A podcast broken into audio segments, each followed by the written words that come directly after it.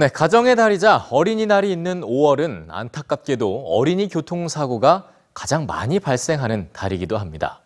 어린이 안전을 위해 존재하는 학교 주변 스쿨존에서도 어린이 교통사고는 빈번하게 발생을 하는데요.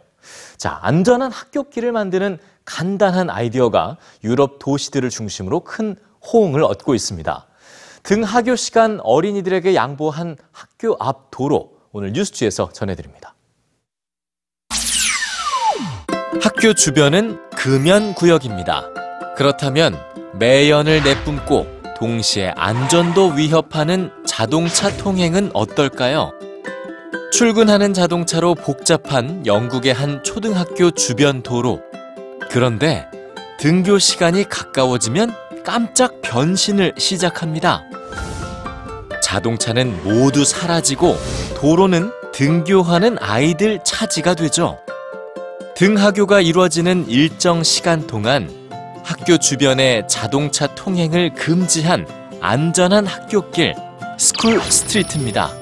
자동차 운전자는 도로를 학생들에게 양보하죠. school street가 처음 운영된 곳은 이탈리아의 볼차노 1990년대 초반이었습니다. 시행 초기엔 학부모들조차 반대할 정도로 불편하기만 한 아이디어로 여겨졌죠. 학교 주변 도로를 통제하기로 결정한 시의회의 용기에 감사합니다.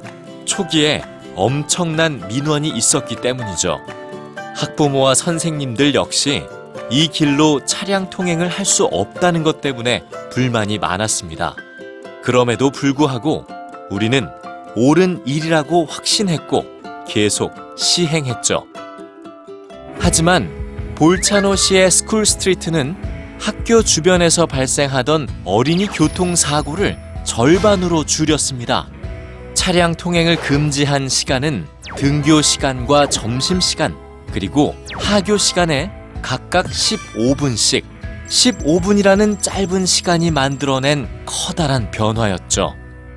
영국에서 school street를 주도하는 공익단체는 등 하교 시간에 발생하는 어린이 교통 사고율과 함께 학교를 가지 않는 휴일엔 어린이 교통 사고가 43% 감소한다는 통계로 학교길 자동차 운행 금지의 필요성을 강조합니다.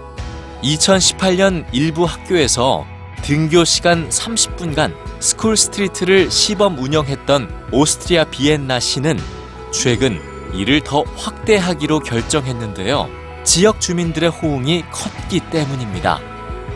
안전 때문에 결국 자동차를 선택해 온 악순환의 고리가 끊어지는 효과는 자녀의 등 하교만을 위해 운행하던 자동차 행렬을 없앴고 바쁜 출근길, 도로 정체까지 해결했죠. 유럽 도시들을 중심으로 점차 확산되고 있는 school street. 짧게는 15분, 길게는 1시간 동안 자동차 없는 학교 길을 가능케 한 건 아이들의 안전을 위해 불편을 선택한 지역 주민들의 합의입니다.